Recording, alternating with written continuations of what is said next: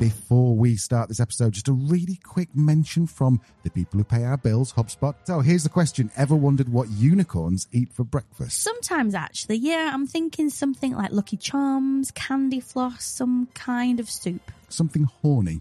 Well, actually, we don't know. But what we do know is that 20% of unicorn startups are using HubSpot, and for good reason. Yes, HubSpot's all in one platform levels up your sales software and support.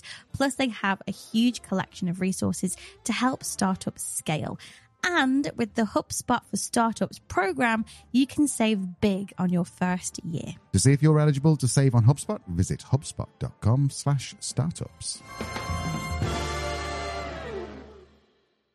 if your why is that we want to make a bunch of money as a company, that's okay, but just own that, right? Because that's, that why will drive your behavior. In our case, it's a little bit bigger than we, we truly want to help consumers build wealth and get rid of debt.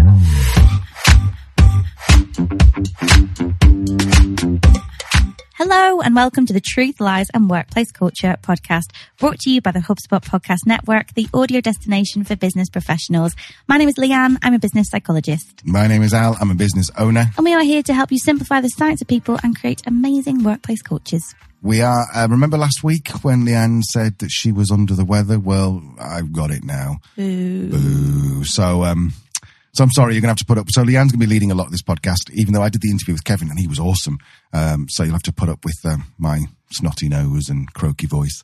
Hopefully, it makes me sound a little sexier. Oh, it's very sexy, darling. Hello. very Barry White. Yes, so today we have another founder episode for you. Uh, we're talking to the awesome Kevin Dahlstrom, who is founder and CEO of FinTech Swell. But we're, we're doing a little bit of a different spin on this one, aren't we, Al? Yeah, um, I first came across Kevin on Twitter. Um, I followed him. I've been following him for maybe about a year or something, and he seems to split his post between um, ridiculous rock climbs that he'll send a picture of him like half a mile up a cliff face, cliff face with nothing but a piece of string, um, and then really solid leadership advice and stories. And so that's why I, I, I, reached out to him. Reached out to him. I'm not that guy. That's why I DM'd him, and I said, "You hey, slid into his DMs." Said, oh my god, what's what's happened to me? Um, and I basically said, look, dude, we need to talk to you because you sound like a really interesting guy. And he really was, wasn't he? Yeah, he really, really was. So if you haven't heard of Kevin, Kevin is a founder and CEO of Swell, a disruptive fintech that is on a mission to reduce credit card debt by a billion dollars. He spent his career in financial services and has served as chief marketing officer for Elevate, Mr. Cooper and Central Pacific Bank. He is also a rock climber. He's a father. He's probably the fittest 50 year old we've ever met and also the nicest guy on Twitter, which is probably why he's got about 40,000 followers. We are very excited to welcome Kevin to the podcast. So what started off really as kind of a founder story, which is one we do once a month um, just led into really all about leadership and leading fearlessly. And of course, we're using the fearless as the analogy of climbing up a rock face. Um, and so Leanne's put this together and she's, she's discovered that Kevin's basically got seven essential lessons to overcome obstacles and inspire others. We will go into that in just a second. But before that, it's our favorite time of the week. It's the news roundup. Hear the jingle.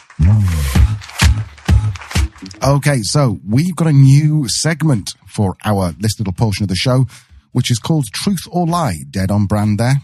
Loving it. Mm-hmm. And the high, whole idea is that I will say to Leanne, is this truth? Is this psychological business I'm going to be talking about? Is it a truth or is it a lie? And then Leanne will explain which one it is. So are you okay with that, Lee? Yeah, go for it. Lovely. All right. So the first question, well, this week's truth or lie is all about, have you ever seen that like quite cheesy series called Lie to Me? Mm. Yeah, I'm, I'm, I'm, guessing that as a psychologist, you're a bit like, hmm, meh.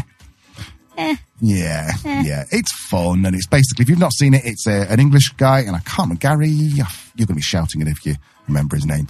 Um, and he's basically the main protagonist, and he can read facial signals, and he can read micro expressions. So he will say, he, he will work with the FBI inexplicably every single week he works with the FBI uh, to solve this kind of mystery by basically looking at someone and going, are they lying? Yes, they are because they twitched their left eye for half a millisecond. Is this a load of bollocks? Leah. Is this a truth? Can do micro expressions exist? Can people actually tell if you're lying by looking at your looking at your face? Is it truth or is it a lie? Well, micro expressions are a part of body language, and I've always been led to believe that when it comes to body language, we're pretty rubbish at reading it.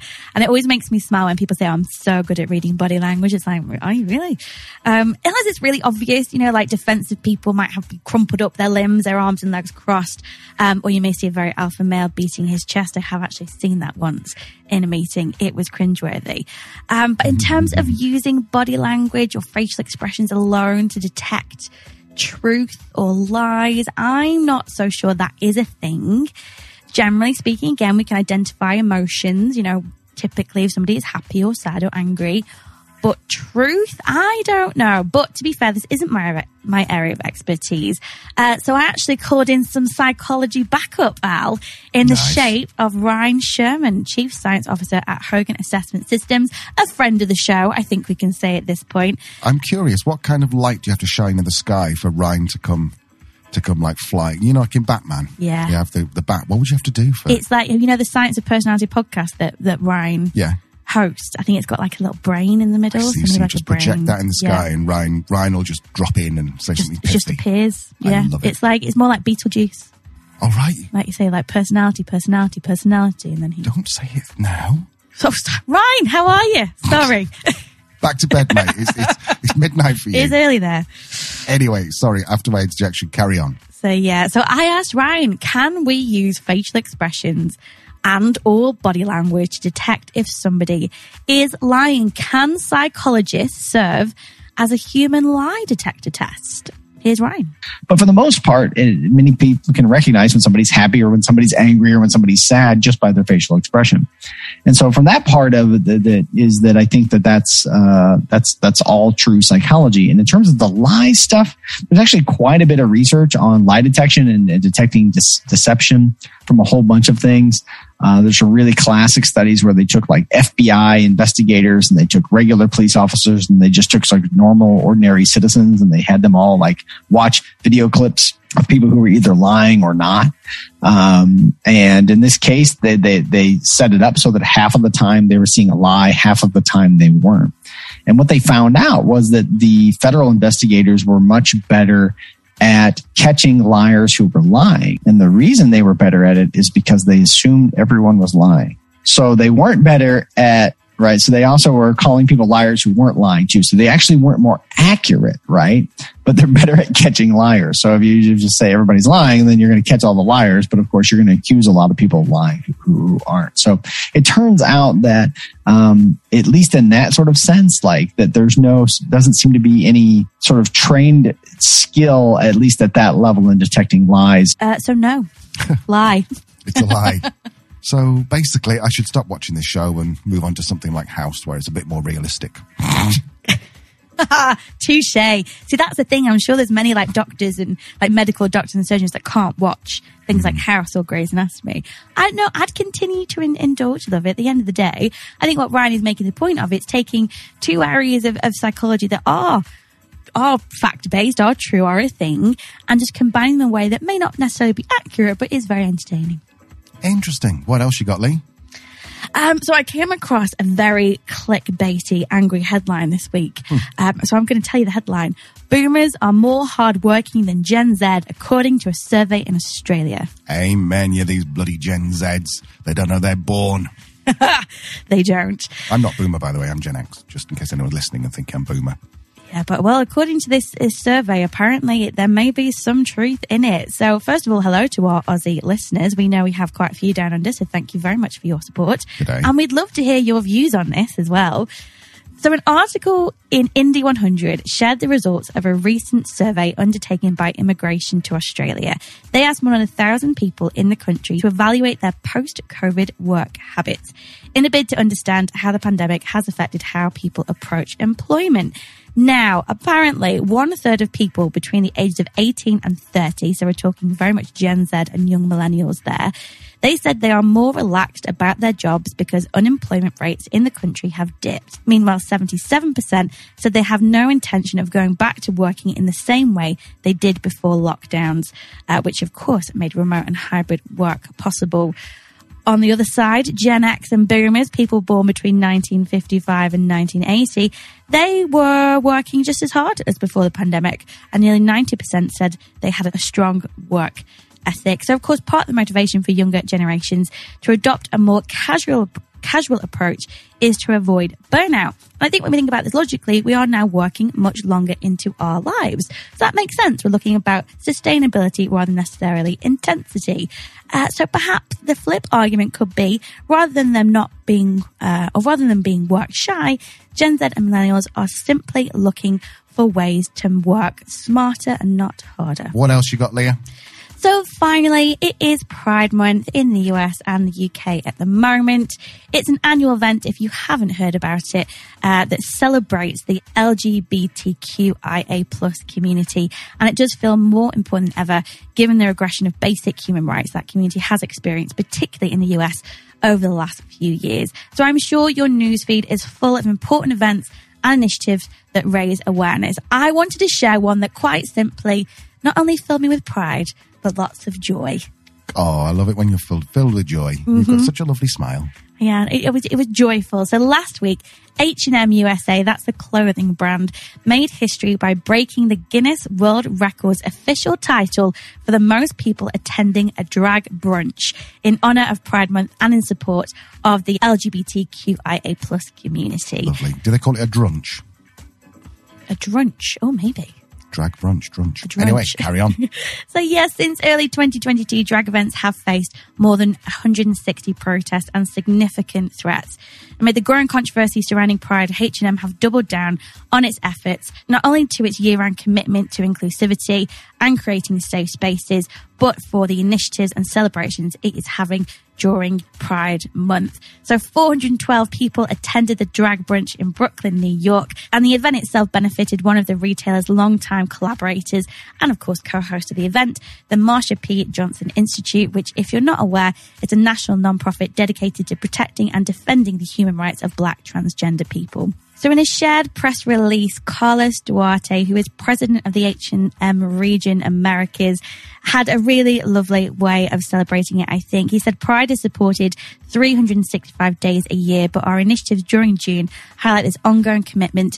While we have moments like this to mark the importance of art and joy in our community, we will continue our consistent commitment to groups like the Marsha P. Johnson Institute, which provides vital services and empowerment to so many in need. Bravo. Well done. Well done. Absolutely. Regular listeners will know that we are huge supporters of that community there with lots of friends and family who are part of it. Our nephew is a drag queen. Yes, he is. A very, very good one, too. Okay, so we are diving today into the seven essential leadership lessons that our guest Kevin Dahlstrom has accumulated over more than 20 years in corporate and startup business.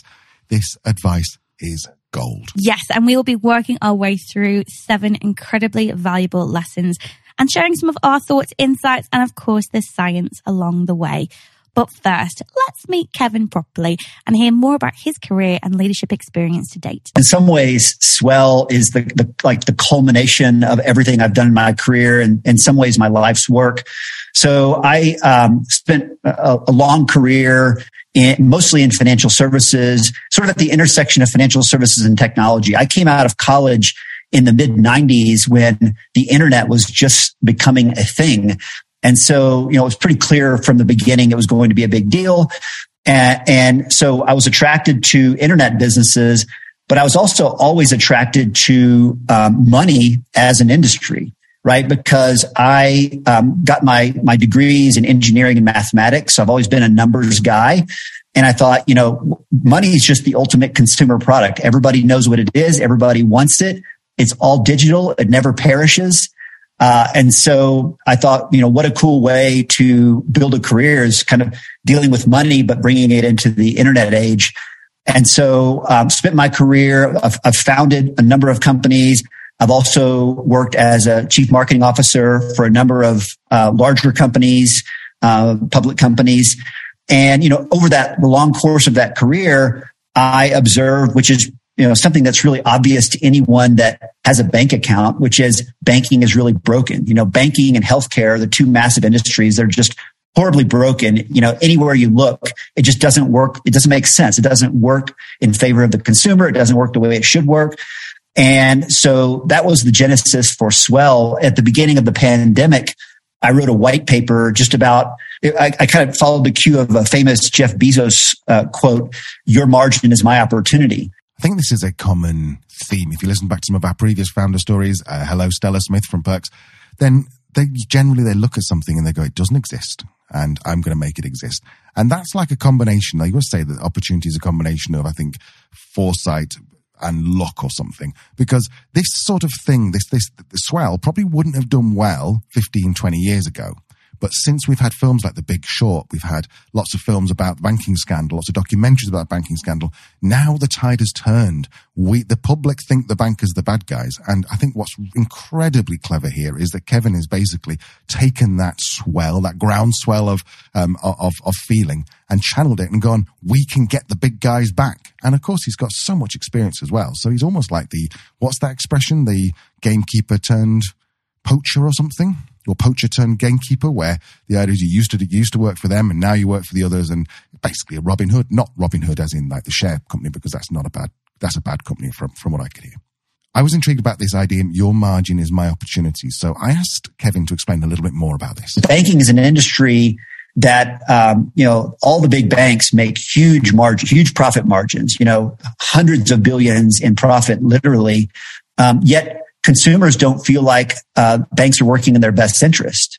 So that spells opportunity to me. And so I wrote this white paper about all the ways in which banking is broken, and it sort of went low key viral within financial circles and made its way into the, the hands of um, one particular CEO of a bank, a public bank that happened to be based in Hawaii.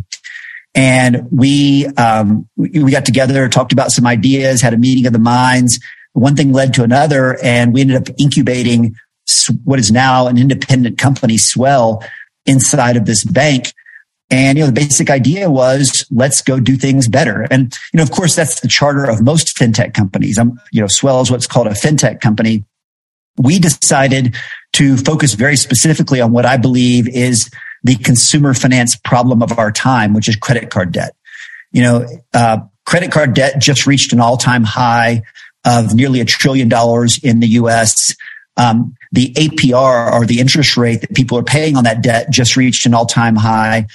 More Americans than ever are just struggling to pay those bills. And so, um, Swell is tackling that market head on with a very simple strategy, which is lower prices. You know, and it's easy to say that it's really hard to do to pull together all the pieces that you need in a heavily regulated industry to disrupt the credit card industry is very difficult. Um, so it's taken us uh, a little over a year to build the product. And actually, your timing is great because we just we're literally launching the product this week. And so, you know, the basic idea is if you have credit card debt, you apply for an account with Swell, and uh, if you're approved, you'll get a much lower rate. Which for many of our customers saves them thousands of dollars in interest. So it's a very significant savings amount. So I think this is just US based, but it's such a cool idea. And I can see it coming to the UK. I think see someone like Starling taking this up and just running with it. Absolutely. What was that film we were watching recently? Uh, the naughty one, the adult one. no. Are you medicated? I've, I've, yeah, I've gone full on wanker with my tea, honey, and lemon, and I think I've gone. I think I've had too much of it. Carry on. What was the film we watched recently? Bank of Dave. That's oh, the one. that was such a great film. It really was. If you if you haven't watched it, definitely put it on your on your list. I think it's on Netflix. Um, but yeah, it's it's it's interesting. I mean, Swell is not alone in in pushing back against the big banks and, showing the financial services industry and its customers that it doesn't have to be that way. I think that is also such a common theme that we see in, and I hate to use the word change makers, leaders that are just trying to make things better. It doesn't have to be this way. And I think we have seen a lot of that since the financial crisis, which was in 2008. A lot of trust was lost in big financial institutions and it has led to a rise in challenger banks and fintechs. I was reading something that was saying something like there's around 150 challenger banks now that have a collective consumer base of 200 million. Wow. Which bearing in mind it's only what 15 years just about maybe that's an incredible story of growth. So you might be thinking, Leah, why are you telling me this? Well, I guess it it may seem commonplace now that challenger banks are a thing like your Monzo, like your Starlings, and that the disruptive fintechs are a thing. But until the financial crisis, the banking sector was a closed and elitist community. And going back to the Bank of Dave story, that was the, um, so a guy called Dave founded the Burnley Savings and Loans that officially opened in September 2011. Um, after, but that was after Dave Fishwick had been awarded the first banking license to be issued in the UK for more than 100 years. Incredible. It was unthinkable that the financial services and banking industry could be disrupted. It was the way things were. Like the office and entrepreneurship and leadership, that's just how we do things. So my point is really that disruptive change, change that revolutionizes how things have been done for hundreds of years is never actually really that far away. And I think we're seeing the start of that now in people and culture.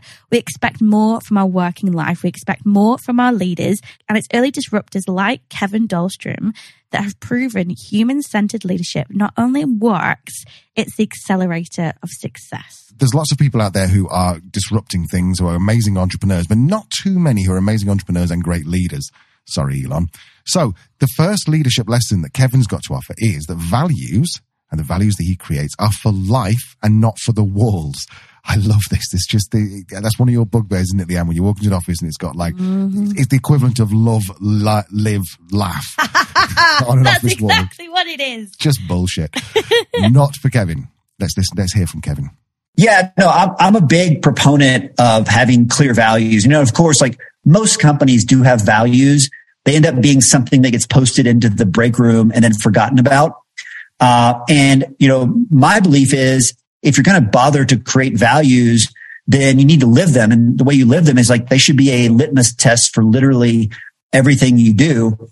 And so, um, you know, we have four core values at Swell. Uh, I can get into the details of them if you want, but I'll just list them out quickly. You know, one is that the why matters. So, you know, we're a very mission driven company. So, um, you know, if your why is that we want to make a bunch of money as a company, that's okay, but just own that, right? Because that's, that why will drive your behavior. In our case, it's a little bit bigger than we, we truly want to help consumers build wealth and get rid of debt. Um, so why you're doing things matters. The second one is best idea wins. You know, as a startup, we're a disruptor. We're an innovator. And so, and I, have always believed that, you know, um, I don't have all the ideas as the founder and CEO. Neither does my executive team. Great ideas can come from anywhere. So this idea of sort of a flat hierarchy and that, you know, it's not rank that, that decides which ideas win. It's the merits of the idea itself. Uh, so that's the second value. The third one is the way you do anything is the way you do everything we would rather do a few things really well than try to do too much and do an okay or a or a poor job and I think you've seen that reflected in in our our sort of um, our website and our product is that there's a lot of things we could attack in banking. We are attacking a very specific niche within consumer credit.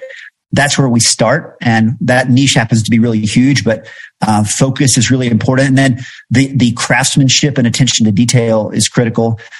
And then the last one is always working, always playing. You know, the way work has evolved and, and COVID really was an inflection point and accelerated this is that, you know, we're a remote first company and, um, there, there are pros to that and there are cons to that. One of the pros is that you have lots of flexibility and the way not the nature of knowledge work is it's not like factory work where you just sort of work in a linear fashion for fixed hours. You know, inspiration comes in fits and spurts. And so we work in a very flexible style. We're extremely results oriented. And rather than like, I'm not a big fan of the, the term life, work life balance. I think of it more as an integration where, you know, just throughout your day, you're doing some work, you're doing some personal stuff, you're having some fun. So kind of always working, always playing is the vibe we're, we're striving for. How you do something is how you do anything. We've been saying that for years and it's just one of my favorite, favorite things. Now, Kevin also made it really clear that as leaders, we need to live our values and we need to reflect our values in our behaviors and our ways of working. Uh, your podcast is sort of about culture. And I think, you know, a lot of culture obviously starts at the top is, you know, does the person at the top, does the CEO or the founder live their values? And certainly one of my values is to be accessible. And I, I have always had this policy on Twitter that I respond to every single DM that I get And as I've, as my account has grown, it's gotten more and more difficult. It's actually become a, a, significant part of my day, but I consider that just to be part of my job. And I, I enjoy the interactions I, I have. Kevin just gave a really simple example there of how to live your values. Mine, one of my values as the leader, Kevin says, is I am accessible. If people need to ask me a question, I am there. And he's extended that to his his connections, his community on social media, and he spends a proportion of his day answering DMs. It's as simple as that. And that's congruence. We like that. You're, you're doing what you say you will do. You're living by your values. Absolutely. And values, we had the amazing PJ Brady on talking about brave, smart, kind and his, his trifecta of values. And I think that maybe 10, 15, 20 years ago, values was just something that happened in the boardroom. Oh, we've created some new values. And now almost everyone is saying, no, this needs to be everyone needs to be able to recite the values. They need to know them. They need to live by them. And I just think is a great revolution. It really is. So that is our first leadership lesson from Kevin. Values are for life, not for walls. Kevin's second leadership lesson takes this idea one step further by saying the way you do anything is the way you do everything. The way you do anything is the way you do everything is the a famous quote from a, an American poet that I really like named Annie Dillard. And, uh, you know, I, there's lots of ways you can go with that quote. Sorry to kind of go on a tangent here, but, but, um, you know, even when it comes to hiring, when I interview people, I will often ask more questions about their personal life than their work history because of this idea that the way you do anything is the way you do everything. It's often more telling to understand how someone thinks about their personal life because we're not, you know, we don't become one person in our personal life and then a completely different person at work. It all works together. We are who we are. And so uh, I think there's a lot of ways. It's a that's a great pearl of wisdom. There's a lot of ways to apply it in business. So what I really like about this is this idea that you look at how someone lives their life and then work is part of that life. Because let's be honest, we've all been to an interview where we've kind of said the things that we think that the other person wants to hear, or we or we do this LinkedIn profile or this fake persona on LinkedIn, going, "Oh my god, I'm so." Do you know, guess on my tits for people who say, "I'm so grateful that I've been nominated for this award." Shut up. I think the worst ones are like when it's actually like humble brag alert. Oh. It's like, oh. don't be, do you know what? Just brag. If you yeah. have achieved that thing that you worked really hard for, you shout from the rooftops and you tell the world. Don't be, don't, there's not a place to be humble there. Either don't say anything or brag. Exactly. And so, and so that, I think what annoys me and possibly you about that sort of thing is that you feel that if they're going to be like that on LinkedIn, then either they're really fake and they're being like that on LinkedIn, or that's actually how they are in real life. Either way, they're not someone I want to knock about with, to be honest. Um, so I think what I really like is the idea of saying, okay, so what is it about your personal life? Let's learn a bit more about you, and that will help me to make a decision about what you're, how you're going to approach work. So Kevin went on to explain that doing the right thing under all circumstances doesn't come easy. But this authentic leadership approach can be incredibly powerful. At the end of the day, doing the right thing is a really powerful thing. Like you know, there's, um, there's a lot of people in business and just in life who will do the right thing when it's convenient or when it serves their purpose. There's actually not that many people who will do the right thing when it's inconvenient or, or when it comes with a sacrifice. And I've made a policy for a long time of doing the right thing under all circumstances. And it turns out that, um, that, that sort of mindset um, is somewhat selfish because it repays over time. It's kind of playing the long game. The, the example you're talking about is uh, our head of design. Actually, um, her father ended up stumbling into my account on Twitter and became a follower. And yeah, reached out and said, "Hey, my daughter says says great things." Um, but yeah, I mean, it's it's you know, look, I've been in the corporate world for a long time. It's um, it's surprising how few, especially at the top levels, um, you know, are fundamentally just like good people that do the right thing under all circumstances. Um, you know, I think somewhere along the way they, it gets beaten out of them. You know, the system beats it out of them, or I, I don't know what happens. But yeah, it all starts like, look, at the end of the day, um, we're all just living life, right? And you know, work is a big part of our life. Um, why wouldn't you want to make that a positive experience for everybody? Living authentically or being able to bring our whole selves to work really is linked to high levels of well-being. So when Kevin was speaking before about understanding the whole person, that really will make a difference to an individual experience during that recruitment process. Being authentic implies acting in congruence, alignment, or consistency with our true selves. And this means being consistent with our inner experiences. If we're not, it can feel like we're living a double life or a secret life, being a pretender, being an imposter to yourself. And sooner or later, this lack of authenticity causes dissatisfaction, depression, anxiety, loneliness, and at times despair. But by leading with authenticity and sincerity, Kevin is allowing others to be their whole selves at work, which means his employees will experience the highest levels of positive well-being. And when it comes to consistency, we know that as humans, we like that. We see inconsistency as a threat. That threat triggers our fight or flight response, our brain chemistry changes, our stress levels go up, and we begin to withdraw into ourselves. If your one thing is a leader, be consistent. So Kevin's third leadership lesson is don't bargain shop for talent. Now, the tweet that I first made me notice, Kevin, was about this story about how he got a guy who worked in a bike shop and how he basically offered him a job, but it wasn't what you think. I'm going to leave Kevin to explain. This was probably, I don't know, almost 10 years ago now. Yeah, it's one of my favorite stories about hiring. I'll, tell it real quickly if you want me to. Um, but uh, yeah, it speaks a lot to to hiring and and culture. Um, but but basically, uh, and, and the I posted it online. That, that might have been where you saw it, and it kind of went viral because I think it really resonates with people um, in terms of the way hiring should be approached. But this was years ago. I was the CMO of this growth technology company, and I was looking to hire a junior level digital marketing uh, position.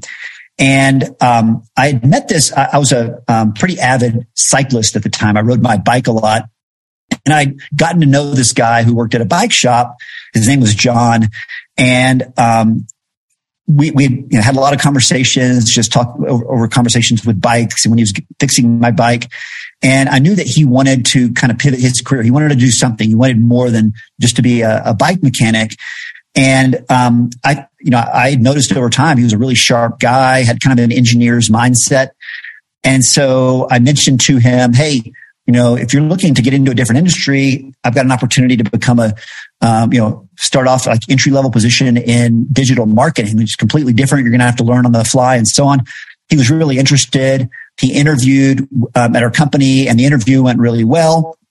And so I uh, texted him and I said, "Hey." Um, interviews went well. Give me a ring because we need to talk about compensation. Right. And so he calls me up and I could tell he was a little bit nervous to have this discussion. Um, and I said, well, you know, John, um, tell me, you know, what kind of compensation do you think you need for this, um, you know, to, to come on board with us? What would you need to kind of make this make sense for you? And I could tell he'd prepared for this and he, um, he said, well, you know, I've got a young family and I'm about to have another child. And for me to make this move, I would really need to make $50,000 a year. And at the time, you know, 10 years ago, that was a significant um, salary for an entry level position. And so I paused for a moment. I said, you know, John, um, the, you know, we're going to have to train you on this. You know, this, I'm, I'm kind of taking a chance on you here. We're going to have to provide training. You're somewhat of an unknown, unknown quantity. So I don't think I can do $50,000. How about 60,000? And it was like dumbfounded silence. And I could tell he was choking up on, I still get goosebumps when I talk about it. I could tell he was choking up on the other end. And the, the point being like, look, you know, I, when you hire someone, go all in with them, right? You want them to be over the top happy about their position. And I knew this was a life changing opportunity for, for John. And I will tell you that, um, the benefit of that $10,000 was repaid, uh, you know, tenfold, if not a hundredfold over time. He ended up staying with the company a long time. He ended up growing into running digital marketing. And I'm pretty sure if it came down to it, uh, John would have taken a bullet for me. That's how he, that's how grateful he was about the opportunity. So it's a great story just to say like, look, you know, when you, when you hire people, hire great people and go all in on them. Like don't bargain shop for, for talent it's funny, you know, there's, there's a phenomenon in the workplace right now called act your salary. I almost included it as a word of the week. Basically means that rather than going above and beyond, just act your salary, do the work that you are salaried to do. Some say it's another Gen Z misstep to not strive to be at your very best. Others say it's a matter of principle and protest to ensure employers are, are paying people for the work that they do. I guess my question would be to employees who do barter down a couple of grand on each new hire's expectations. What are you actually getting from that? Like in the grand scheme of things, what difference does a couple of grand make if you hire somebody for say 50 grand a year in a role that you hope to have in your business for five years? That's a quarter of a million pound investment and your bartering may have saved you 10k on that. Yet as we've heard from Kevin, the ROI on his very slightly inflated investment was almost immeasurable in terms of the dedication and the commitment and the raw effort that person gave him. Kevin's ROI was exponential. I think we probably, if we don't have the story ourselves, we might have heard stories from our friends of someone who's gone above and beyond for their, like as their boss, gone above and beyond for their employees, and they've just earned the trust forever and ever and ever. And I just think that's so, so cool. I agree. And that is our third leadership lesson from Kevin. Never bargain shop for talent. Now on to number four. There is a misguided definition of success. Ah, when I started, when I started building businesses back when I was about 23, 24, I thought success was big house, big car, um, horses, yachts, helicopters, all that kind of bullshit. Let's be honest. Um, and then as I got older, I realized that that is completely not what success is. It is for some people because some people play the game and that's the way that they see the compensation of the game. That's why if you go to Saudi Arabia, if you go to Abu Dhabi, for example, then, you know, the, a lot of people are playing the game to go, I, I want to go and now get a gold plated Rolls Royce because the standard 500,000 pound Rolls Royce is no good for me. Okay, fine. You're playing a game. But success to us, Leanne and I were talking about the other day, success to us is not setting an alarm clock. And that's basically it. And so we didn't, we haven't set an alarm clock for years and years, apart from a flight or something or a train. We haven't set it for years and years and years. And that to us is our definition of success.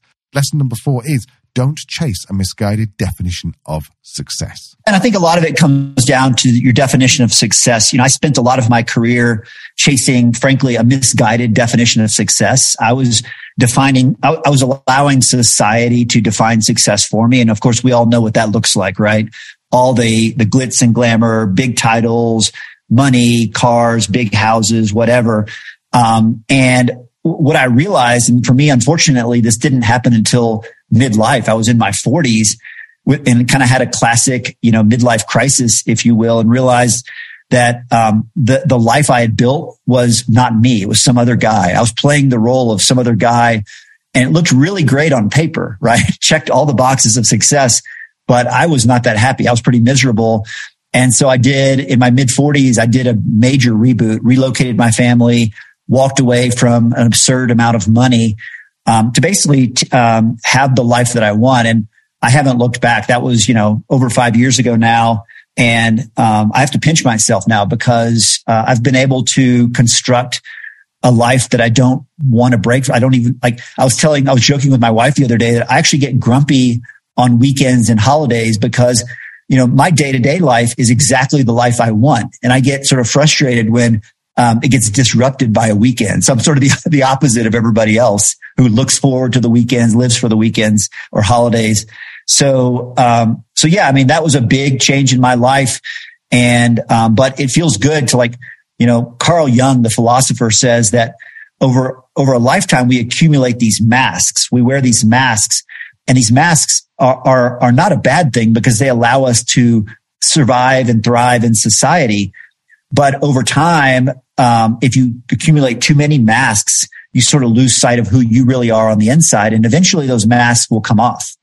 And for me, it kind of happened all at once. And um, I made a bunch of changes in my life and am in a much, much better place now. It's these masks. That's just such a great way to describe it. Um, pretending that this brand new car makes you happy because it doesn't. It doesn't. It might make you happy for about 10 minutes when you drive it over, but then there's always someone with a bigger, bigger car, isn't there? Maybe that's euphemistically speaking as well. So I asked Kevin what his biggest high has been as a business leader and the point at which he really knew that he'd made it. So he went on to explain that money and financial gains are fleeting, but it's the relationships and experiences that really matter. Because the obvious uh, answer would be you know, look at this big financial win that I have, or, you know, the company went public, or, you know, look at these sales numbers or revenue growth. But if you believe as I do that, um, you know, really all that matters in life are the relationships and experiences that you, you collect, uh, along the way, then the things I think about as the high points are just rad experiences, you know, just really amazing experiences. And, um, I think, I think you alluded to one earlier, uh, where, you know, I got to participate in a multi-billion dollar deal with, uh, the SoftBank, legendary SoftBank Vision Fund and Masa Son, the legendary chairman of, of SoftBank. And that was a very baller experience. That was like, um, it was like playing business chess at the absolute highest level. That, that experience was, uh, sort of a bucket list once in a lifetime experience. And I've had a few of those over time. And actually the, the irony is that deal didn't work out. We, we ended up doing a different deal. So there's no financial win to even point to out of that deal. It was just an amazing, amazing experience. And so, you know, I've collected because, you know, I guess if I have any claim to fame, it's that, you know, I've, I've, my career's now been going on for 30 plus years. And I think I've run harder than most for longer than most. So I've collected just a ridiculous number of experiences. And so uh, inevitably, if you just do that many things, you're going to have some cool things happen to you. And more importantly, you'll meet some great people along the way. And that's really where, where the real value is. Um, one of my friends, uh, he's a real estate private equity guy uh, named Richard Fertig. Um, he has this saying that basically like the ultimate litmus test in life is just do cool shit with cool people, period. And that really does say it all, right? Because it provides a framework for deciding what you do and don't do. But also it's just a great way to live because if you're doing things that you're excited about with people that you like being around, there's no losing. The company might go out of business, uh, but you haven't lost anything because you were still doing cool shit with cool people. Um, so, so anyway, that's a, that's a, um, kind of a mantra that I like to live my life by. Doing cool shit with cool people. Love it. Do you know what? Since we've started this podcast, I, I, there are times where, because it takes up quite a big part of our working week now, and because of that, we have had to scale down some of the, the consultancy work that we've done. And that's now that, you know, we're finding our feet with it, we're starting to scale that back up again. And there are times that I miss it. You know, I'm a psychologist. I want to be working with organizations driving this type of change. But then on the other hand, I'm like, wait a minute, I've just spent the last six, eight months doing cool shit with really cool people. Nothing's wasted. It's all just, that's the, isn't that just the if you can wake up every day and just do cool shit with cool people. I love it. I love it. And are you saying I'm cool? Is that what you're saying? Oh, you met more, I guess, didn't you? So we've also, you know, we've talked about Very good. Carry of course on. you're cool, of course you are. But no, I mean, in terms of what Kevin's saying there as well with relationships, we've talked about the Harvard study of happiness before on the podcast. To remind you, the early 1980s, researchers at Harvard started a longitudinal study, that's a multi-year study, to find out what makes us happy in life. And after 85 years of following its participants and their families, they conclude it's not career achievement, it's not money, it's not exercise or a healthy diet. The most consistent finding was that positive relationships keep us happier, healthier, and help us live longer. So, so number five, Kevin's fifth lesson is culture trumps strategy every time. When I asked Kevin about this, he's drew on his own experience from case studies from other industries, and he explained that if you look at the greatest companies in the world through the ups and downs of the market and product cycles, it is the culture that sustains them. Yeah, I've got a um, pretty unique perspective and maybe a little bit of authority on this issue simply because of the variety of my experience. I think I'm the only living uh, chief marketing officer who has done a rebrand at three public companies. So I've come into existing companies with hundreds or thousands of employees and done a rebrand where we had to kind of turn the culture around. And I've also been a founder of several startups where it's a little bit easier in that case because you get to start with a blank canvas, right? And you can decide what you value. You can decide who you hire and handpick every single person and, and so on. Um, and so I've got, I've had a unique purview to like, how do you, what are the, the kind of ingredients for, for good culture, bad culture, and how do you, how do you shift culture? And, um, you know, it's, there, there's a saying that, you know, culture trumps strategy every time. And it really is, is true. Like if you look at the greatest companies in the world, through the ups and downs of the market, through different product cycles, it's the culture that sustains them. So it's really important. And, and, you know, I come to believe over time that it's something that most companies dramatically underinvest in is, re- is really like at a basic level, like understanding like who are we really? I think a lot of companies um, can state who they'd like to be. But like, it's really important to take a hard look in the mirror and say, like, who are, like, what do we really value? Who are we? And then how do we leverage those strengths? Right. And, and I, you know, I, I believe like culture happens from both the top down and the bottom up because at the top level, it, has got to be, if your culture and your values aren't a reflection of your leadership and who they really are, then um, it's not gonna it's not it just doesn't work because they're not gonna live those those values and that culture but at the same time you can't just drive culture completely top down through the organization so obviously kevin's a big fan of culture he also pointed out that a consumer brand must align with the employer brand because they're basically two sides of the same culture coin what's sad is when you see companies that have great culture and then it, it gets diluted over time because a lot of times what happens is you'll have founders who come in who are who build a great culture. And sometimes it's so great that the company can become worth billions or hundreds of billions of dollars um, before it, uh, you know, on the back of that culture. But then inevitably it starts, you know, the founders leave. It's death through a thousand cuts. And so I think like the example I like to talk about a lot these days is one where they had done, they had basically a company who had done the impossible. Um, and then they eroded an incredible brand, incredible culture over time. And the example I'm talking about is Southwest Airlines. So Southwest Airlines, you know, came into a commodity business, a very difficult commodity business, which is, you know, short haul air travel. And uh, their founder, Herb Kelleher, did the impossible, which is he built a brand that people loved um, th- that in a in a crappy industry, basically, where it's really hard to differentiate. He did a lot of things to differentiate, but a lot of it was just service. It was the culture, like it was the attitudes of the employees and the fact that they were they were like they were really um, cared about getting the planes out on time and delivering service with a smile and so on. And that that resulted in Southwest outperforming its peers for decades. But then what happened is Southwest, you know, Herb, Herb Kelleher left and even his successors left. And then, of course, you know, the, the bean counters, the accountants started taking over a little bit. Um, they started merging with other companies.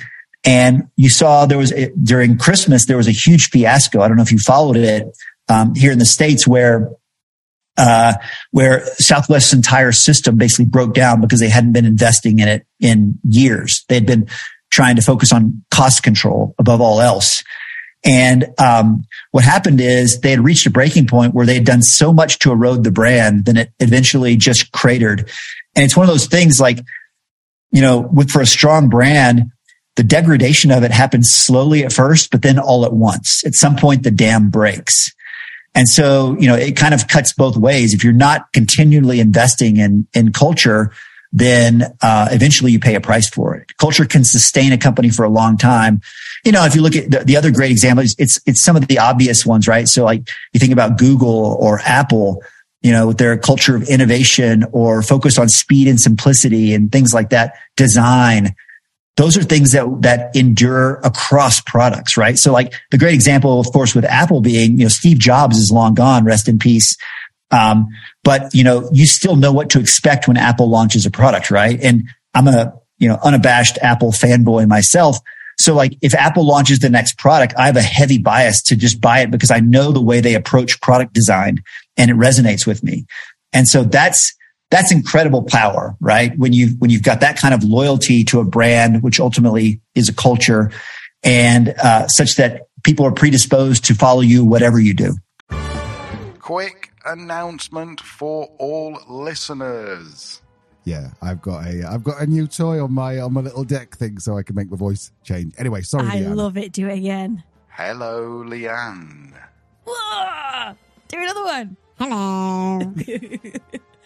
but we didn't interrupt your podcast listening for uh, for this. We actually interrupted it to tell you about one of our new favorite podcasts. It's called Success Story. It is hosted by Scott D. Clary, and it is brought to you by the HubSpot Podcast Network, the audio destination for business professionals. Success Story features question and answer sessions and conversations on sales, marketing, business, startups, and entrepreneurship. Oh, and if you like this podcast, then I think you'll love Scott's episode in back in December, where the infamous Seth Godin talks about empowering employees. So go listen to Success Stories wherever you get your podcasts. I cheated on Ella a couple of weeks ago and was on another podcast called The Map Room. Hmm. I want to talk to you about that. Yeah. But we talked quite a lot about this actually, the the mismatch between employer brand and customer brand and how that incongruence can really drive us nuts. And I talk about we talk about incongruence a lot so, I mean, in terms of psychology, incongruence is a theory and it goes back to the time of Carl Rogers. And he observed that when there is a discrepancy between our perceived self and our ideal self, we experience, we experience unpleasant feelings. So now in organizational psychology, it's been extended to describe a situation where organizations and employees have different perceptions and expectations or a break in the psychological contract. So when a psychological contract is broken, commitment, performance, productivity all drop. So does morale. And if the incongruence is experienced repeatedly or consistently over time, employees will start to vocalize this violation in a psychological contract, often in some sort of protest. You may have seen the protest by Amazon workers recently in terms of the uh, call back to the office, the open letter that we mentioned a few episodes ago from employees at Starbucks. You know, this is a type of backlash we can see as leaders if we break the psychological contract. And you know, in, in that scenario, insisting to your customers that your brand puts people first will be laughable, really. And I think that's what Kevin's saying there. You know, culture can erode over time. And if it does so to a point where it's not stopped and rescued, it not only has a massive impact on our employees, but a massive impact on the commercial success of our business too. 100% cannot add anything to that because you've just, you've nailed it. Absolutely nailed it. Okay, so we're on to lesson number six. You don't learn anything when things are going well. Love this. You are defined by how you conduct yourself and how you respond when things are going poorly. So, you know, I've definitely had situ, I've had companies fail, right? So, you know, uh, by any objective measure, that would be a really dark moment. But, um, I, even in those situations, I've always tended to take a bit of a portfolio view with my, of my career. It's like, look, the harsh fact is that, um, if, if you do startups for a long time and you do enough of them, um, a bunch of them are going to fail, right? Statistically speaking, you're going to fail.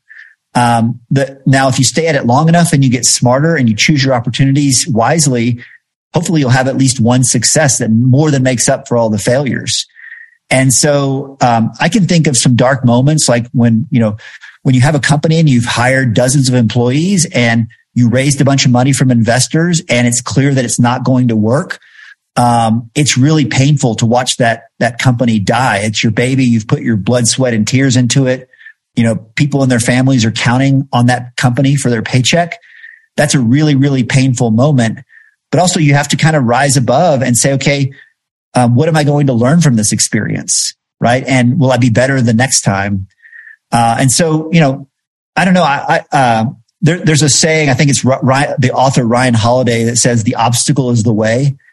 And, you know, like that one thing I've learned over my career and, and my rock climbing has been a huge teacher in this regard is that the, the, the struggle is the reward, right? So to use a, a climbing analogy, um, when you get to the top of a mountain, the summit, there's nothing there. Quite literally, there's nothing there. That's, you just look around. There's no, uh, so you need to learn to enjoy the climb and struggle along the way because that's where all the good stuff happens. Oh yes, absolutely, absolutely. I, I love this, and I've never really thought about this before. But I mean, in terms of rock climbing, I I, I get vertigo standing up. To be honest, I'm not comfortable being this tall. Um, but I can see what he's saying is that rock climbing is a perfect analogy because it is about getting. It's not about getting to the top. It's about the journey to the top remember when I was building my first beer business, give me some beer, and I thought it was, I thought it was going to be brilliant. I thought was, I was going to be a millionaire, I was going to franchise it, and then it all started to go tits up. It all started to go wrong, and I learned so much in the like the probably 22 months from when it was at its at its peak to when I went bankrupt and had two houses repossessed. I learned so much from that, and and at that point. Perhaps if it happened to me now, I think I might have given up. But because then I was maybe 30 I was like, no, I've still got time. I can rebuild. And I built another business, a property business around people who are getting repossessed or in debt or going bankrupt. I would never have started that business if I hadn't have experienced all of the downside and adversity, diver, adversity, is that the right word? That I had in my beer business. Yeah, we definitely learn more from our failures than we do from our successes. And in, in the organizational psychology world, what Kevin is talking about here is a learning culture. So a learning culture is an environment that demonstrates and really encourages both individual and organizational learning. The idea is that gaining and sharing knowledge is prioritized, it is valued, it is rewarded. And that does mean allowing people to make mistakes. The research is pretty compelling when it comes to learning cultures. Learning cultures typically enjoy high levels of employee engagement and retention, more creativity and innovation. They're far more resilient to change. Businesses with a learning culture also tend to have happier customers. Customers are more satisfied, they are more loyal, and they are strong advocates of the brand. Big shout out to anyone who's building in public, hashtag build in public on Twitter. Um, and I think that's a very much, they're, they're, showing from the top, from the top down, even if they're like solo developers, but a lot of them have, are bigger companies and they will sort of publish on Twitter or on LinkedIn and say, this is what we did this week. This is what went right. This is what, did, what went wrong. That's easy for me to say. And so the whole point of that, I think, is that it's learning. It's showing that the top, the people from the top don't say they know everything.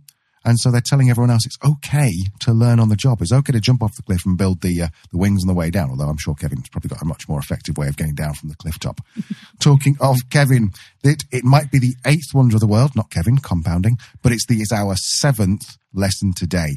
Kevin's lesson, seventh lesson for leadership is compounding is the key to everything. I don't think I even need to say anything. I think leave, leave it up to Kevin. Compounding is really the key to everything. I don't care if it's like pursuing a sport, a hobby, a career, a relationship, anything, everything compounds. And all compound compounding means is little incremental baby steps over a prolonged period of time don't provide uh, linear return. They provide exponential return, right? So it, it adds up. Same thing in, in, you know, it, the, term comes from finance, right? And it, it's hard to grasp the power of compounding until you see it. And so just the power of um, consistent, deliberate effort applied over time is unbeatable. Now, the catch is, and I'm glad you mentioned this, is you have to be careful about what you're compounding, right? And this is so what I always preach to young people is the most important thing to do when you're young or really at any age, but ideally when you're young. So let's say you're in your twenties or early thirties you need to take the time to clearly define what the desired end state is for your life. I'm not just talking about your career. I'm saying literally get out a piece of paper and a pencil and bullet point out what your life looks like in the ideal case. And of course, this will change over time, but at any given moment in time, like, like, what do your relationships look like? How are you spending your time? What are you doing for work? What does your financial situation look like? Um, what are you doing with your, with your free time? What about your ch- children and your, your friends and, and like as much detail as you can. And I've done this and it's, it was like a bulleted list of, you know, maybe 30 items, right? The reason that's important is because now you can work backward and you can start being deliberate today. Even if some of the things on your list will take decades to achieve, um, you can start today being at least deliberate and it provides a framework to say yes or say no. So at least you're kind of roughly headed in the right direction because as I, um, as you mentioned, there is something that I call the opportunity trap where if you're someone like me and you don't take the time to define that end state, that desired end state, and you just listen to what society tells you, well, what society told me is you got to make a lot of money. You got to, you got to move your way up, up the corporate ladder. And so I did that and I compounded on that for, for, you know, 20 years, made it to the top only to realize that that wasn't actually what I wanted. So I'd spent all this time. Now there are benefits, right? Like I'd made a bunch of money and that sort of thing, which is great. It allowed me to pivot. I think I've talked to over a hundred people who generally range between, you know, upper twenties to low forties in age. And, and they all have different situations, but my advice to them is almost always the same. Like whatever your problems are today, take a step back, define that desired end state, and that then the path will become clear what a call to action. You need to take the time to clearly define what the desired end state is for your life. Goodness, that can feel overwhelming. There is an awesome coaching exercise that I use a lot called Vitals. It was introduced to me by Dr. Audrey Tang and it's rooted in positive psychology. So as we've discussed already, understanding and living by our values really is a core part of maintaining our well-being and building our resilience. In circumstances where environments are misaligned with our values, we often experience these these reactions, this emotional and psychological discomfort. And over a period of time, it's actually called moral burnout that we can experience. And that translates into a lack of meaning with our work, with our lives is not a good place to be. The Vitals model is actually really good at helping us recognize exactly what Kevin was talking about there, what is important to us in our life. It helps us to choose opportunities and actions that are authentic to us, including new jobs, hobbies, and relationships. So the Vitals model includes values, interests, temperament, around the clock, life mission, and strengths. I will leave a link in the show notes if you want to give it a go. And as Kevin explains, it might also help you build a multidimensional life. There's one more important aspect I want to mention too, which is building a multidimensional life, right? So a lot of men in particular, a lot of our identity is our career. And the problem with that is, you know, we have this notion that we're going to focus on our career and then at some point we'll build a better life. And the problem is that that someday rarely comes. And what happens then is your entire uh, identity is based on your work. So if you have a company that goes bankrupt, you're devastated. Well, if you build a multidimensional life, which means like, yeah, work's important, but it's only one facet of who I am. Then, um, when one thing's going good or bad, it balances out with the others. And the thing that you have to remember is everything takes time and compounding. And so the idea that you're going to work for 20 years and then start to get healthy or then start to a family or whatever, it doesn't work that way. Everything takes time to compound. So you have to start today, you know, whether it's like um, you know, fitness, relationships, a hobby, um, whatever. Those things all need to compound in parallel and you need to be multidimensional. Bravo. Well done, Kevin. Absolutely. When you identify or when, when you pin everything on one thing and the idea that if this business is going to define your identity, it has to work because if it fails, your identity has failed and you are a failure.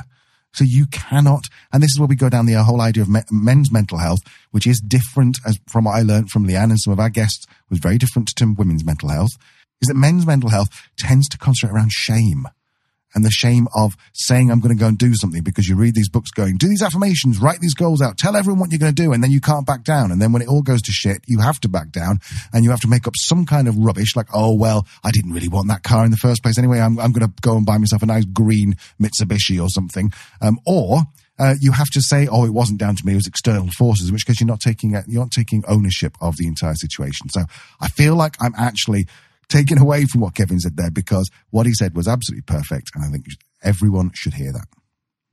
I don't think you have taken away from it. I think you've added to it very beautifully. And I think that is maybe the struggle that we're seeing with the younger generations coming through at the minute. They're trying to do this from day one of their career. Whereas, as Kevin said himself, this was something he had to do retrospectively. So I don't think we can really hate on the younger generations for wanting to get this right from the beginning. And I think as well, just the authenticity through Kevin just really shines think back to his intro there, and this is how he describes himself and how we introduced him. He's the CEO of Disruptive FinTech. He's been a chief marketing officer. He's a father. He's a rock climber. He's fitness enthusiast. He is the nicest guy on Twitter. He is multidimensional. I love it. I love it. So shall we recap on King Kevin's seven lessons for leadership. Do you want to take them one by one? Yes. So, lesson number one values are for life, not for walls. Lesson number two the way you do anything is the way you do everything. Lesson number three never bargain shop for talent. Lesson number four don't chase a misguided definition of success. Number five culture trumps strategy every time. Number six, you don't learn anything when things are going well. And number seven, compounding is key. So, to conclude, I wanted to get some final words of wisdom from Kevin. I said, how is it you're doing something brand new every single day and not losing motivation? How is it you're coming up against these challenges and it's not always working out? I take nothing for granted. I never feel like I'm there. I always feel like the, the best is yet to come. And, the, you know, uh, my, more of my life is ahead of me than behind me, even though at some point it's hard to make that argument logically. Um, and, you know, I know that my father was that way. So maybe he demonstrated, you know, I, I didn't have a great relationship with my father, but that's one thing he did pass on to me is this um, notion that like the best is yet to come. Always looking forward. Don't look um, backward. But but even if you didn't inherit that mindset, I just think it's a it's a choice. Like it's a it's a it's the best way to choose to live because ultimately we can't change the past anyway. And you know the I um you know you have to ask yourself like what is fulfillment? Like what is the end goal? I determined like at a relatively late stage in life was as good as it gets is being able to choose your challenges, right? So, you know, I've earned the right to have um, control over my time, control over the the challenges I undertake. No, there's no happiness in like the proverbial like retiring and playing cards or playing golf all day. That's a path to misery. Um, as good as it gets is just being able to construct your life the way you want. And um, I've been able to do that. And I, I still truly believe that, you know, the things I'm working on now are bigger and better than ever. And so, you know, continue to j- just look forward. And, and I just say, even if you're younger, that's why it's so important to um, take the time to define that end state uh, that I talked about.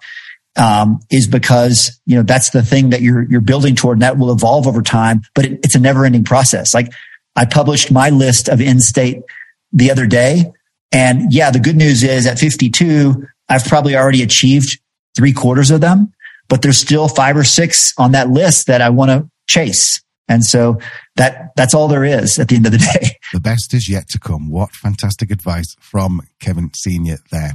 Yeah, and I think that's all you can do, you know, as a leader. Just keep on moving forward, keep striving to be better, keep listening to yourself, investing in yourself.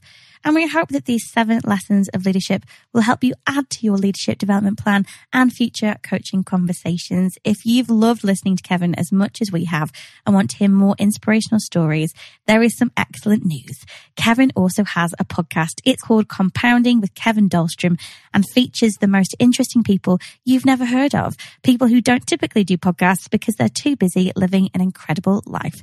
Let's hear more about Kevin's podcast. The, the idea behind my podcast is, you know, I bring on people who uh, I believe are the best in their fields. And some of these people are really well known. Some of them are not so well known.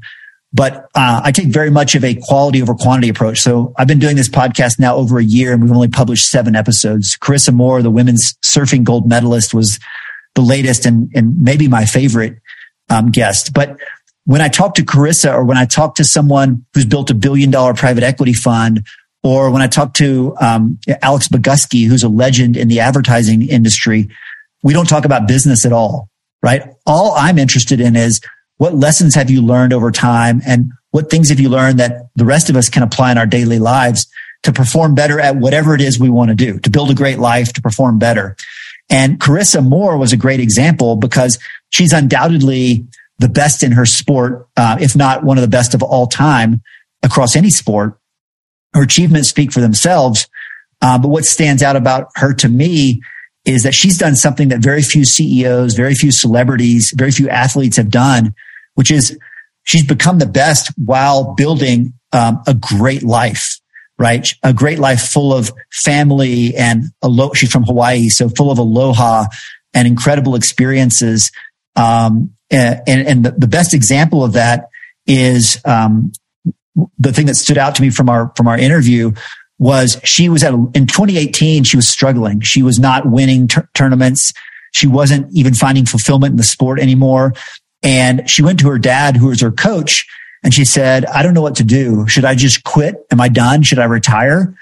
And um, you know most coaches would say no we're gonna we're gonna rework your training program we're gonna double down on weight training we're gonna hit the water twice as much you know here's your training plan Instead, her dad said, um, why don't you ground yourself in giving back and then see where that takes you? That gives me chills too. Um, and so she founded her, her charitable foundation called Moore Aloha, which is about introducing the sport of surfing to young girls, underprivileged girls. And, um, the rest is history. She came back, won five world championships and a gold medal. Big thank you to Kevin for being on the show. Big thank you for, to you, listener, for getting this far and listening um, and putting up with my horrible, whiny, nasal voice. I think it's quite sexy, actually. don't, don't make me laugh. I just got, I launched you to a coughing fit, which you've had to cut, we've had to cut out. I don't know how much of it I can cut out. All the links will be in the show notes. We'll be back next week with a very special episode on diversity in the workplace with the incredible Sonia Thompson from Inclusion Marketing. Uh, she is our sister show on the HubSpot podcast network. And Leanne, you've got a special guest too. Yes, I had an awesome conversation with Catherine Garrod, former head of inclusion at Sky and author of the recently released book, Conscious Inclusion, which I would, I was asking Catherine about this. The figures are out next month, but if it is not in the best selling category, I will be shocked and appalled. I'll be writing a very strongly worded letter to her publisher. And to Jeff Bezos. And Jeff. Oh, don't get me started. I've not got Jeff. time for Jeff right sort now. Sort your life out, Jeff. Right, we'll see you next week. Bye. Bye bye.